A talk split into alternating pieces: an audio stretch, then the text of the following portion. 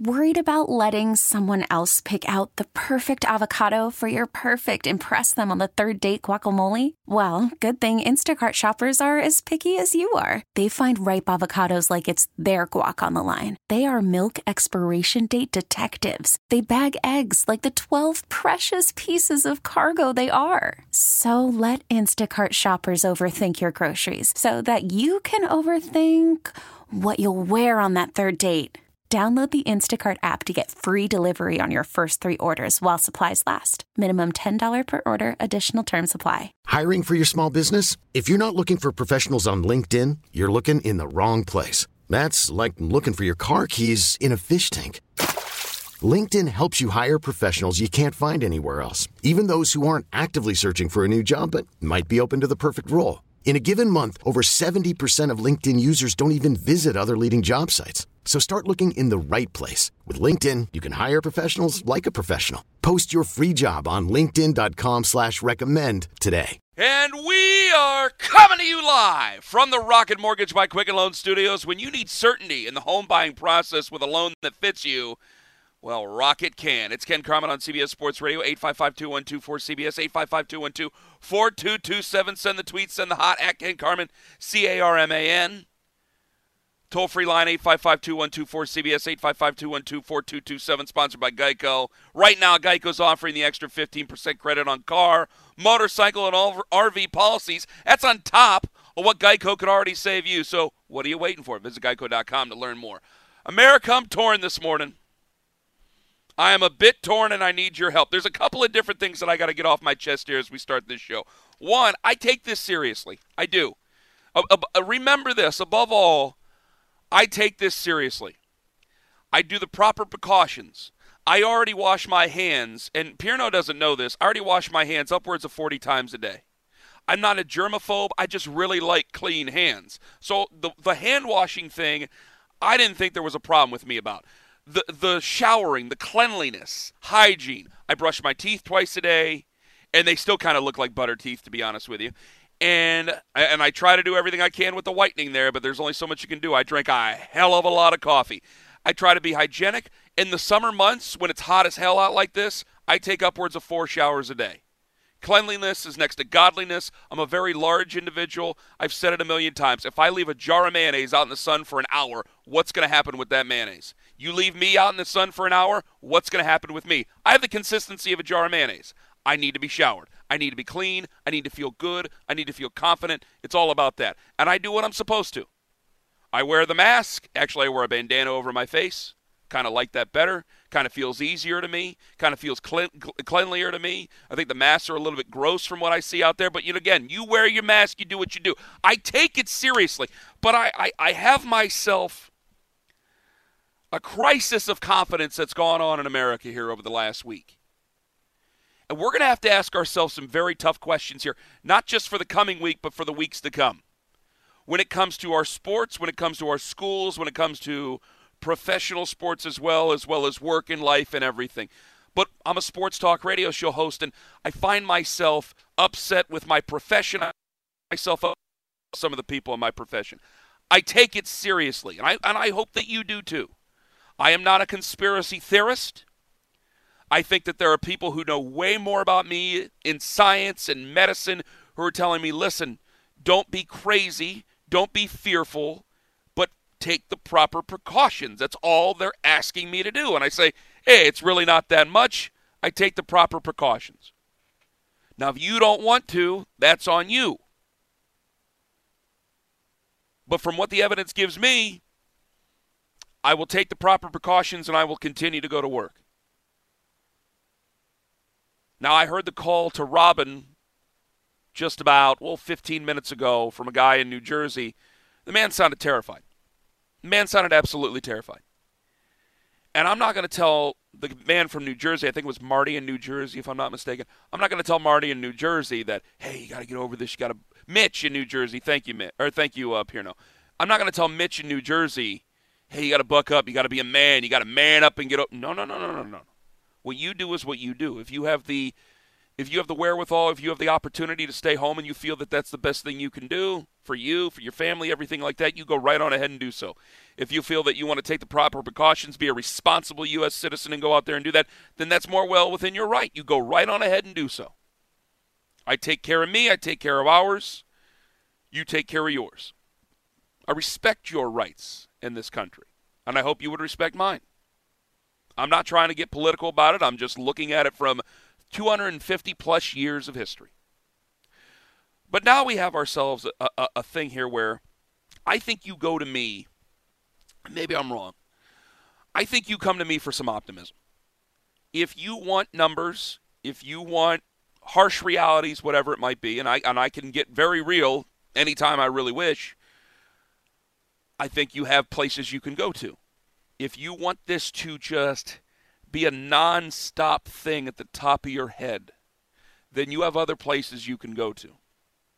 For me, I look at the healing that sports can do. I look for the healing that the sports can do for our country, both good and, and, and what it can do. Not to not to disengage, not to distract what it can do for all of us.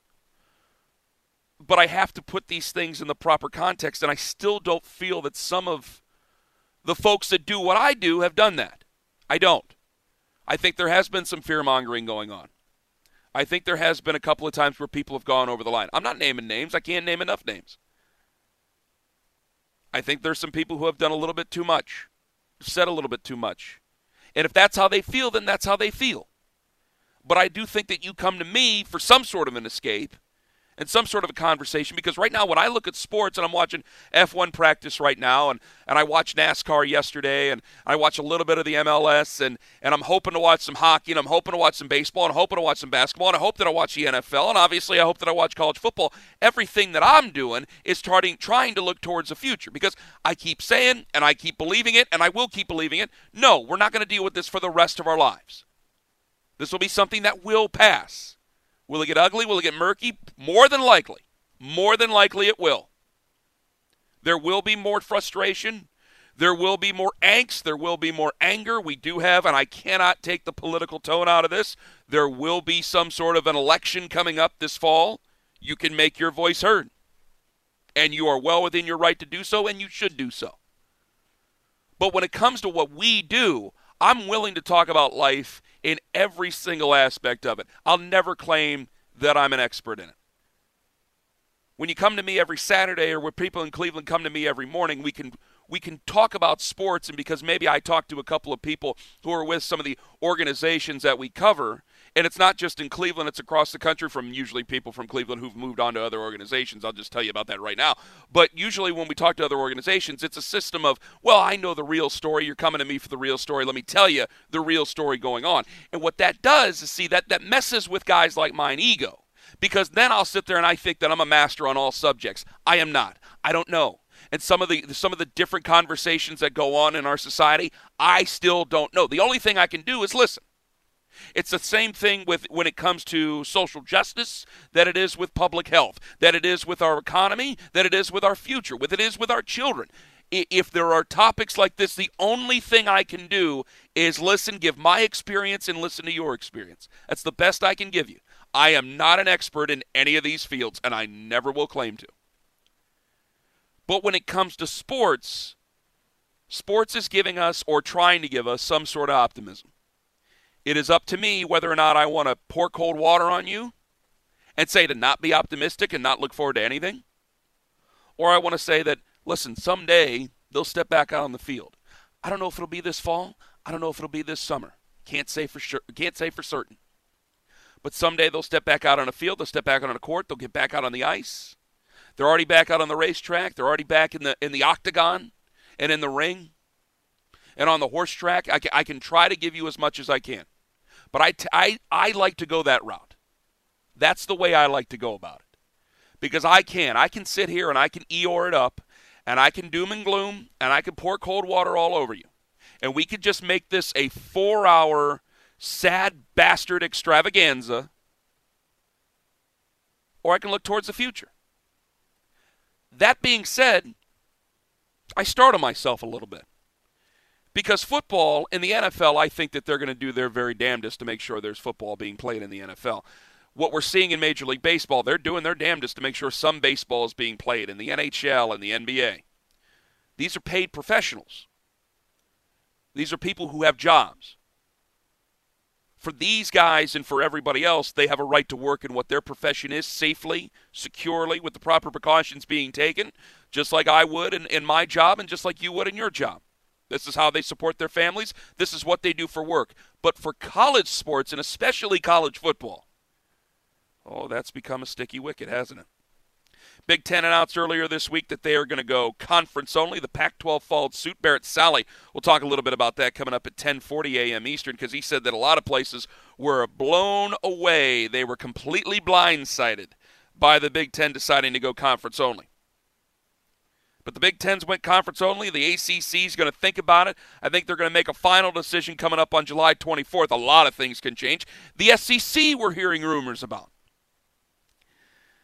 Now, first, if they get things up in the air, I do think you're really going to like college football. And I think you're really going to like conference only football. Usually, with the exception of a couple, and save your jokes, high quality opponents taking on other high quality opponents. There is no downtime because it, uh, as much as I love college football, and it's my second biggest thing that we get into, and I love when I get you guys fighting me, and I love it when I get you guys fighting each other you know and I know there are some lulls during the college football season. There are some before we get to the conference play. There are some weeks where man, there's really not many many big matchups. You might have an like Oregon and Ohio State were supposed to play this year, and a couple other ones were supposed to go on. And usually that's maybe a week one or week two thing. But right there in week four, week week three, week four, week five, somewhere in there, you know, there's usually a week where it's like, yeah, it's a little ho hum this week. Well, now you're not going to get any of that. If all systems are a go I think you're going to love this. Because right from the get go, you are going to have teams of the haves, you're going to have teams of the have nots, and you're going to have teams of the have that could be upset because they might play sloppy. They might not be as ready as some of the teams that aren't even halves in, in their own conference. But it's usually going to be, with the exception of a couple that are on their ass, high quality opponents playing high quality opponents in Power Five conference play, and I think you're going to enjoy it. I think it's going to be more enjoyable than some of the early early season stuff we see. Maybe the upsets won't be as memorable. Maybe it won't be as big. I don't know how we crown a national champion. I don't know how we cross that bridge. I don't know what we do. Maybe we go by the old fashioned and we just say, all right, all the voters out there who have a vote, we're going to do this the old way, and we're going to get the AP involved, and we are going to go out and we're going to have a vote for the college football champion. It might happen that way. And then again, yeah, it, it may not happen at all. But I don't know if the question now is can. Because honestly, I think they can. Talked to Gordon Gee yesterday, Dr. Gordon Gee, West Virginia University president. He upset a lot of people on social media. And a lot of people were critical of Gordon Gee's comments with us, and we'll play that interview with you for you later on today at 12:40 p.m. Eastern. Some people said it was irresponsible. Gordon Gee has been a university president for 40 years. Gordon Gee probably said what I would imagine 90% of university presidents are saying right now. These are things that we have to live with. These are things we have to deal with. We need to get kids on campus. We have to continue this. We have to get school going. Wherever, wherever you are on that spectrum, I'm just giving you what a university president is saying. Because they plan to have students on campus. A lot of places plan to have students on campus. Some aren't, but most are. And so there's going to be a question of whether or not they can. I don't even think it's a question of that. I think there will be reasonable precautions. But I think the question really becomes should they? I think for safety for athletes, it's going to be different for safety for students. But I know that they can't turn it off. And I talk about football in general. I know volleyball is involved, and there's other fall sports other than college football, folks. But when I look at football, and it's a major thing we talk about, it's a different sport than all the others. And this is where you have to think for maybe the college athlete. And I think maybe sometimes you have to think for the player. And this is where coaches become so important. This is where administrators become so important. It, football is a game that still, no matter what we do with the rules, no matter what we do with practice, no matter what we do with any of the other things that are seen downright barbaric of what I went through as a kid, what my father went through if he played football as a kid, what anybody else did. No matter what we do, football is always going to be this it's a test of yourself compared to others. It's a test of yourself of what you can add to the team atmosphere, what you can go through to the team atmosphere. And that's what makes football special. A lot of kids can play baseball growing up. A lot of kids can play basketball growing up. A lot of kids can play soccer. I got three sons myself. And I've always said I loved football. And folks, I sucked at it. I was not that good. I was not that good. I got pity minutes. I tried hard. I gave a quote unquote good look on scout team, and you would look at me and you think I should be a lot better. No, I was a pant load in very in many numerous ways. But I love the game. I love the fever of it. I love what goes on with it. I love the strategy. And and most of it I still don't understand and I'm not going to pretend to. I listen to coaches and I hang on their every word about how they draw things up just to see how you make 22 people go in 22 different directions at any time. And above all, it's not just about that strategy. It's not just about finding the weak point of the opponent and exploiting it while protecting your own weak points. It's not just that. It's still a question of who can dominate who. You can say that's toxic masculinity. You could say that's a bygone era. It's who can beat who in a given time of 60 or 48 minutes, depending on where you're at. That's the beauty of football. That's the beauty of the game. That's part of why I love it. Because still, there's always a feeling that you've tested yourself You've went further. You've taken the, the physical pounding. You've taken even the emotional pounding at times. You've been able to, at the end of that day, at the end of that practice, at the end of that game, you have been able to give it up for the greater good. And it's why I say, while I love the game of football and I loved playing it, even though I sucked at it, it's meant for a different person. Football, wrestling, extremely strenuous sports. I hope my sons play football. I would hope that my sons get enjoyment from football like me, but I sure as hell aren't going to be forcing them to go on over there to Streetsboro Youth Football or any of the other things. You either got it or you don't. I'm not going to put them through that. Football is a game that if you play it for an extended period of time, though, you know how to turn things off. You know how to turn off and find the difference between hurt and injured, and usually you're going to go with hurt. It's about putting away distraction. That's what's been preached from your very first day of youth football through high school, through college, and if you're blessed to go to the NFL. It's the first thing that's there. Eliminate whatever distractions that's there and do it for the greater good. It's a brainwashing. It very well is. And I think that that's going to be the thing that these universities have to worry about.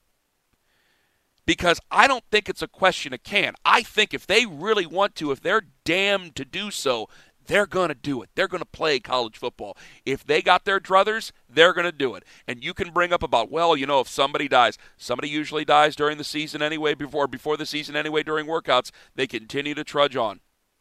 If somebody dies of this, if somebody has long-term health uh, health deficits because of this, I think that this this is a business, this is college football. They will continue to trudge on, and that's the bigger question. It's not whether or not they can. I think they can, and I think they'll do everything they can to play college football. The question is, should they? Because I struggle with this. Can I make non paid players play college football in the fall? I could try to get them to do it in the spring. Can I make them do it in the fall? Can I dangle that carrot over those college football players in the fall? And let me think. And I know that there's there's FCS and FBS and there's there's Power Five and mid majors. Let's stick to the big boys. Let's stick to Alabama. Can I, in good conscience, as the University of Alabama, knowing what college football does for my athletic programs, what college football does for the local economy, what college football does for the state, and for my own coffers, should I make them play college football in the fall? Because for every young person on that Alabama football team, they have visions of grandeur in the NFL. That's why they went to Alabama. Should they be made to do it? Because I can say you're getting a free education. Absolutely, you should. Nah, it doesn't wash like that anymore. And there's players on those teams, especially when it comes to Alabama and Clemson and Ohio State and Oklahoma. When it comes to those teams, there's players on those teams that, boy, it, it does. You're a high draft pick. Maybe it doesn't seem like it's the, the smart thing to do or the right thing to do for you. And I can bring up, well, you have a scholarship and you have opportunities. For a young man who doesn't want to play or is a little bit afraid to play, what can I do to guarantee a scholarship? Can I guarantee a scholarship? Has that scholarship already, in certain terms, been threatened? And has that scholarship been threatened and maybe there's a coercion to get him to play? And also, you know, we can talk about opportunities, but, you know, Junior, if, if, if you're not going to be with us, hey, that's fine. That's your right. You can stay home, this, that, and the other. Hashtags and whatever. But if we're going to play football, well, that means that the next man is going to have to be up. And, well, we've always heard the story of Wally Pipp. Doesn't it sound like I'm coercing somebody to do something right now? Doesn't it? That's what a 20 year old has to worry about right now. That's what a 21 year old has to worry about right now. And yeah, I know a lot of 20 and 21 year olds were out having a hell of a time on 4th of July weekend. And maybe it's part of the problem that we have, but it's still part of the very serious decision they have to make. I think they can. And I think that they'll be damned if they don't. It's a question of whether they should. Because I can look at a professional football player, basketball player, and Major League Baseball player, and I say, you know the risks. You're deciding to play. You're being paid for it, even though you might be taking a bit of a hit. It's still handsomely. Go out there and play your sport. Do your job that you're employed to do. I don't think I can do that for a college football player, can I? 855 2124 CBS 855 212 4227. The question is whether it's ethical to make them play college football this fall. Talk to Barrett Sallee about that at 1040. Your call's next. It's Ken Carman on CBS Sports Radio. This is the Ken Carman Show. 855-2124 CBS 855-212-4227 Barrett Sallee, 1040 a.m. Eastern Kevin Boilard 1140 a.m. Eastern and at 1240 we talked to Dr. Gordon Gee yesterday in Cleveland I'll replay that interview for you coming at, uh, coming up at 1240 p.m. Eastern I think Anthony Lima will probably do the same tomorrow uh, coming up uh, between 10 to 2 Eastern 855-212-4CBS 855-212-4227 yeah before I get to the first call it's a tough question to it's a tough question to ask and, and there's going to be a level of understanding that i don't know if you can do across wide swaths of college football. I think that if you were to ask trevor lawrence trevor lawrence and his parents and, and maybe his future agent are a bit trepidatious about this. Because trevor lawrence is probably going to be if trevor lawrence didn't play anyway if trevor lawrence said you know what? I'm just not going to play he'd be the number one pick anyway he'd still be the number one pick. I could sit there and talk about team atmosphere and da da da da da da. You know what I know? He's the number one pick. Justin Fields is up there. A couple other guys are up there. They got a couple of decisions to make. But if you're a kid who is just now going to be a running back, if you play at Kentucky and you're just now going to be their starting running back in their SEC schedule, and you're a little bit nervous about that, maybe grandma got sick with it, maybe mom or dad got sick with it. You've seen some of the things. I mean, it's it's touched all of us now and they say, listen, we're going to do everything we can to make sure you play safely. And I, and I believe them. I believe that college programs will do that. I don't think they want to look bad. I don't think that they want guys like me railing against them. I don't think they want any of that stuff. They want to make sure that the proper precautions are taken as best they possibly can. But that still might not alleviate the fear of a 20 year old. And can I look at him and say, hey, you know what? If you decide if you decide it's better to stay home, if you decide it's better to not play football, we're not going to hold it against you. Can that young man believe me? I don't think that there's in the NFL there's certain guys if they don't want to play, they don't want to play. This sport, football, while I love it, coercion, oh, it's the most powerful factor there is. By your teammates, by your coaches, by even your family hey, you're going to be a you're going to be a junior this year. This is your third year. You're going to be a starter. You know, if you have a really good season, don't think that you might not be a third or a fourth round draft pick. You could you could go to the NFL and make your family money. Do you want to stay home and maybe cost your family more money? Is that the case? I feel greasy saying that, but these are the conversations people are having. Make no mistake about that. 855-2124-CBS. Is it ethical to play college football this fall? Wayne in Cleveland, you're first up on CBS Sports Radio. Hey, how how you doing? Good morning. Doing well, um, Wayne. Go right on ahead. All right. So I, I was listening to you earlier when I um, first uh, tuned in, and uh, you were saying something about being scared. Um, and my comment is, is, is one thing to be scared, but or fearful, I think the word you use, but it's another thing to have common sense, you know, because this thing here is something that we couldn't prepare for. It's something that caught all of us off guard. You know, only God knows what's going on. And without a vaccine, I think for these college kids to play because they're saying that um in in the fall going into the winter that this thing is going to get even worse. And now they're saying that we're already at a level 3. They're saying we can hit a level 4 and they're saying because we're not taking it serious, everyone not wearing a mask, that they're they're even saying jail time for some people if you're caught in public without a mask. That's how well, serious that's, this thing that's is. that's Um, probably going to be impossible. That that's probably going to be I mean, impossible. I know, but I'm But- just going off what what I'm hearing, you know. But what I'm saying is, with these kids playing, I, I just don't see a point in them starting the season. And if this thing falls and gets even worse, what what's the point of starting it if we're going to have to stop it but, again? But So Wayne, you're already in, in because we're we're getting through the summer here, and this is another thing that we're going to have to discuss here. And boy, this is a uh, this is why I think this conversation is going to not between you and me or anything like that, but uh, as a as a society, I think this conversation is going to get pretty pretty ugly. Because you know, Dr. Fauci said, "Hey, we'll we probably have our first ones in the fall here. We'll probably have our first vaccines in the fall." And people go, "Great!" And then people go, "Wait, if it's the first of like, if you follow Andy Slavitt or anybody who who, who talks to the to leading epidemiologists, like, well, you'll probably have a series of five vaccines, and the fifth one is going to be best better than the first one. So when we say vaccine, I think there's going to be a lot of people go, eh, there's going to be an argument over the vaccine. Like I'm not an anti-vax or anything like that, Wayne. You know, you get what I'm saying here. But I, I oh, don't Oh, think the I don't think the argument's going to be as clear as, hey, there's a vaccine, we can we can start to do this again. I think there will be people who argue against that and go further with it. Let me ask you this, then I'm going to hang up. I know you have Please, other yes. callers. Did, Yes. did, did you hear anything about they're saying that they may have a vaccine and that they're looking for volunteers? Did you hear anything about that? I know that they've taken, and Wayne, thank you very much for the call. I think that they've had, it, in depending on where you're at, I know that they've had um, a couple of human trials in Seattle. I, I think there has been, if I'm not mistaken, there has been a human trial in the Midwest. But it's still going to be, according to the doctors, according to Dr. Fauci, it's still going to be eh, October, November, December, somewhere in there, where the first one might get rolled out. And but he said it himself. Hey, you could have 100 to 200 million doses. How strong those doses are going to be, and how effective those doses are going to be, there's going to be a question.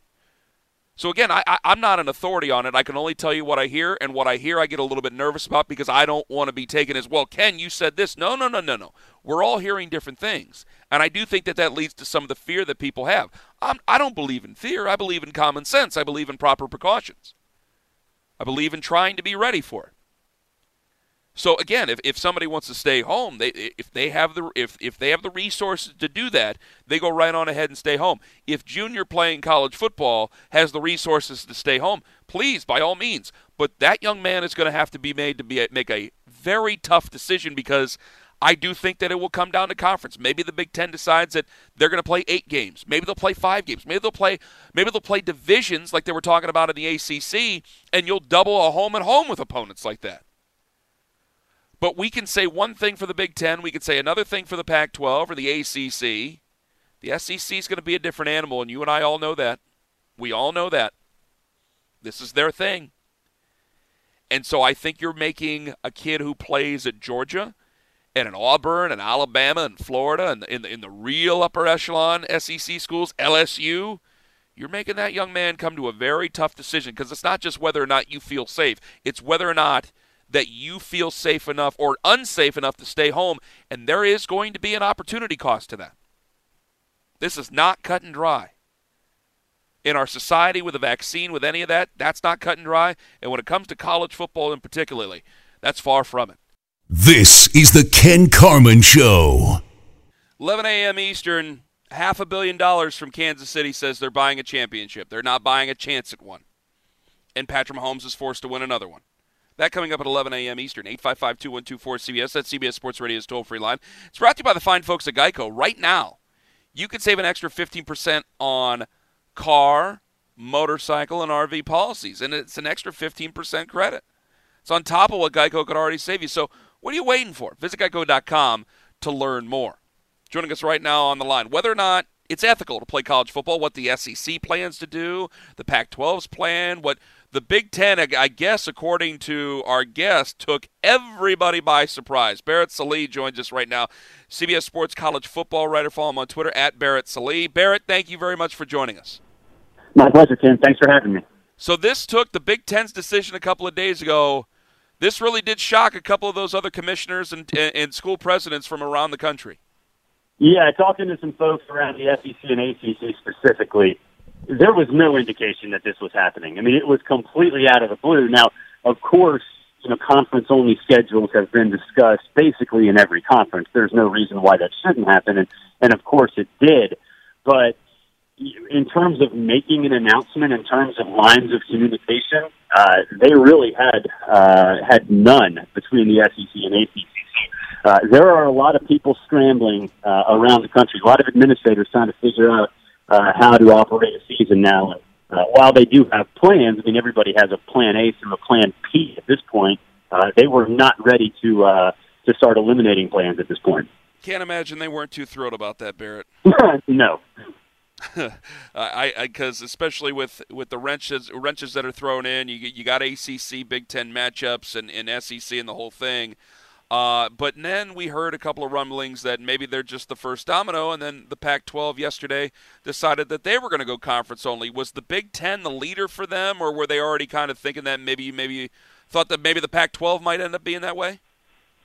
I think Pac-12 had made their decision. It just was, uh, you know, kind of going to plan on working out the kinks and figuring out what happens. Let's just say with uh, with USC, Alabama, or Colorado, Texas A&M, or or games like that. So I think the Pac-12 was was basically headed down this road. Uh, but I do think that that the announcement that the Big Ten made sort of expedited the process because you know if you're going to go conference only, and one major conference has already said they're going to go conference only, then what's the harm in actually saying it out uh, publicly? So, um, yeah, once, once the Big Ten's decision was made public, uh, the Pac-12, you know, basically said behind the scenes to all the power brokers, yeah, we're, we're going to do the same thing. And I think there was some sort of idea that they that both of those conferences sort of had that plan and were were leaning in that direction anyway. So, uh, you know, it's it's different now. All ten conferences are affected because you know the uh, but when the Big Ten made its announcement there were no Big Ten SEC games, but there are Pac-12 SEC games. So now, uh, basically, everybody's got to figure out how to make this work. Barrett Sallee joining us on the show. What could this do to mid-major conferences this season, and and for the foreseeable future? Yeah, it could be really, really bad um, because obviously uh, none of those teams are going to get massive paychecks. Uh, you know, those teams really need to figure out a way to get on TV. I would imagine a lot of of midweek games um, because that I think would enhance the brand. Because really, what's happened now, and we've seen it already with other sports in the Group of Five that, that are getting cut because financially there's just no way um, that they can survive even with a with a shortened college football season. So I think what what the what the Group of Five is going to try to do is just scramble and survive this season any way it can, and that includes cost cutting measures. And sure, you can cut games. That would be uh, a way to do it. Although I think you know, Max versus Sun Belt games on TV would on Wednesday are interesting. Um, travel is the big problem. So my suggestion and something that I think is being considered is basically to do away with group of five conferences this year and just play a regional schedule.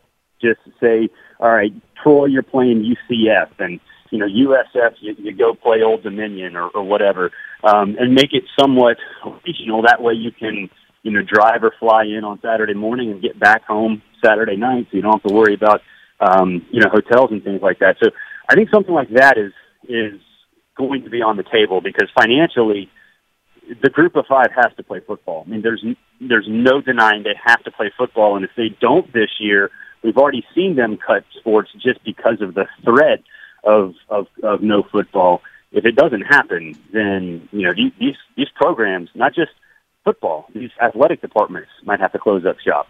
Yeah, Barrett Sallee joining us on the show here. It's a serious thing. Uh, uh, when and you're talking about having to play football, and I know, like, listen, I, I, hear your voice. It's it's been a different tone for a lot of people on social media, and, and we posted some quotes yesterday. We got a chance to talk to Dr. Gordon Gee over at West mm-hmm. Virginia, and he was very matter of fact about it. Barrett, he basically said, like, listen, we we got to figure out a way to play. We have to do this. He he used a hammer and a dance analogy where one, we we use the hammer, we can stop everything. The other thing is now we feel that this is going to linger for a while. We we will get a course of vaccines through it, but we're going to have to dance with this for a bit.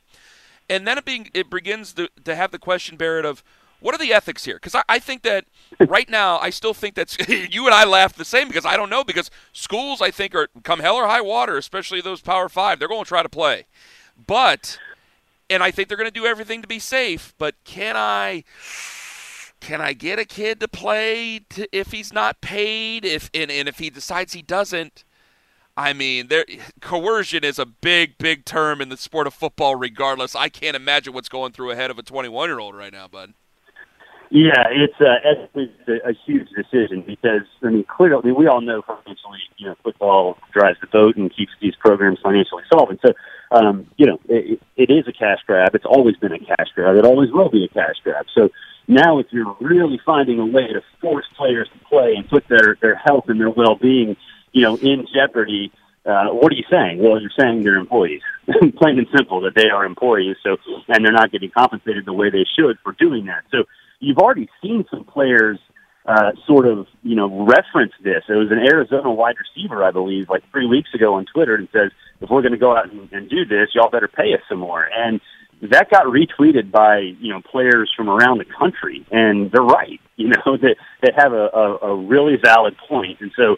Yeah, there has to be some sort of balance. I would imagine you see some stars sit out if there is, you know, more of a threat, um, you know, for for COVID to, to spring back up. And certainly, if there's a if they if they think they're going to try a spring season, uh, a I think that's incredibly uh, it's impossible. But then b even if they try it, you're you're going to see players band together and say, "Nah, no, this ain't going to work. We're we're clearly not going to. We're clearly part of a cash grab that we're not getting compensated for." Yeah, I think it's either in or out on, on, in the fall because I don't know if you can play what for some for some schools you're going to play 28 games at least in, in the calendar yeah. year. That I mean that's that's going to be difficult. Barrett Barrett Sallee joining us on the show. Okay, what about this though?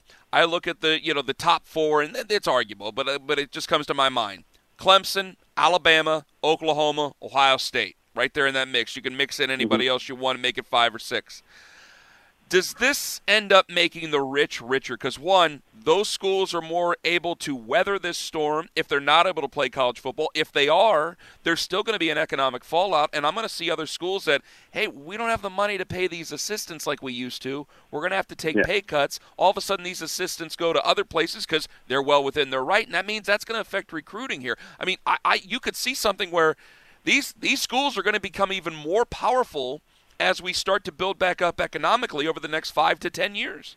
Yeah, and that's all the numbers that came yesterday about revenue distribution this past calendar year is is so important because if you're the Pac-12, you're looking around going, oh, huh, what's going to happen now? They're so far behind the other other four conferences anyway. So yeah, you're right. If if that um, you know, it, it's going to change the way athletics departments spend in every possible way. Coaching salaries for sure facilities improvements. I mean, you see some schools build, you know, palaces five years after building palaces. Like that's yeah. not going to happen, um, you know, anymore. So uh, I think it's going to force athletics directors to uh, think more long term and prepare for doomsday scenarios. Because let's let's be honest, for for athletics departments right now, this is a doomsday scenario. So I don't necessarily think that was factored in anywhere um, you know, at any school, at any level. So now you have to really plan for something like that and plan for, you know, football not existing because um, you've got to find a way to stay afloat. So, yeah, you're going to see cost-cutting measures everywhere. And, uh, and that's the way it should be. I, mean, I think maybe, uh, maybe athletic directors and athletic departments got a little fat and happy and uh, and couldn't see past all the green pouring into their bank accounts. And uh, now that's uh, it might come back to bite them. Well, I do think it's a cycle. Like I think in 15 years we'll probably be back to where we were, and, and there will be sure. arguments and things like that. But no, I think you very well could uh, uh, certainly are right about that. Not where you could. I think you are right about that, Barrett. Barrett Sallee joining us on the show. All right, I don't have a lot of time, but I got to ask this because of the lack of windfall here, and now there's a 17th game in the NFL which I always mm-hmm. said you can't make the you can't make the kiddos play 16 when the big boys are playing 16 and getting paid. Now there's a 17th. Could we see an expanded playoffs because of this soon? Well, um, I don't think it would be on uh, you know without you know this year happening. I, I'm a big 14 uh, proponent. I think it would stay there. I think it's going to stay there forever. Now, however, you know, with this whole thing, if you play conference only schedules, then you're going to have to expand the playoff this year because there's no frame of reference on which teams and which conferences are better than the others. So I, I think it would expand to eight this year if it is conference only schedule across the board. And that I think would be comparable to the designated hitter in the National League. It, it ain't going away. You can't put the toothpaste back in the tube if you do it one year. So, um, you know, unfortunately, there are a lot of playoff expansion proponents. I'm not one of them, but this year I think it would be okay. Um, and unfortunately, I think if it happens this year, it's going to happen every year beyond that. What's it like to have to fight people about that? Because you and I agree with each other about not expanding the pl- the playoffs, and I'm like, eh, I kind of don't want to admit that to people because they start screaming at me, and it's not worth the fight, Barrett. I don't Well, want to deal honestly, with it. I, I enjoy it because I have all the correct points and they don't have any of the correct points. So I like being right. oh, can I get you on again, and we can just talk about those correct points, and then I can use them in my arguments? Absolutely. Barrett, we thank. you. I know you're busier in hell right now, man. Thank you very much for the time. All the best. Uh, you too. It's like a regular season days. The regular season these days. Constantly working. I like it. Thank you very much, Barrett. All right, see you. the great Barrett Sallee joining us, CBS Sports college football writer. Follow him on Twitter at Barrett Sallee. I'm not a proponent. I'm sorry. I, I, I know that people think more college football the better. I just like the exclusivity of it, man. And I know you guys get so mad at me when it comes to four and five. We're talking elite stuff here. If you're not fifth, if you're fifth, you're arguing about it. If you're not fifth, you're fourth. You're you're you're happier in hell. You get to eight. I just feel there's more bracket creep. And, and we're talking about there's some ways that you can't just give them everything they want. You can't give the players everything they possibly want. I think that some stipend, some payment could probably be good, but I also think that that's a fearful thing because you're already seeing it. Some of these athletic departments are not as fit as you think they are. And the endowments, I can look at, like Stanford has a $28 billion endowment. That money's probably already spoken for. You know, they run athletics like a business. So if I expand that, you're going to lose some other things there. I'll get back into that when we come back. 855 2124 CBS. Also, it's a half billion dollars. Kansas City is the first team to pay for a trophy, not to compete for one. There's a big difference. It's Ken Carman on CBS Sports Radio. You could spend the weekend doing the same old whatever, or you could conquer the weekend in the all-new Hyundai Santa Fe. Visit HyundaiUSA.com for more details. Hyundai, there's joy in every journey.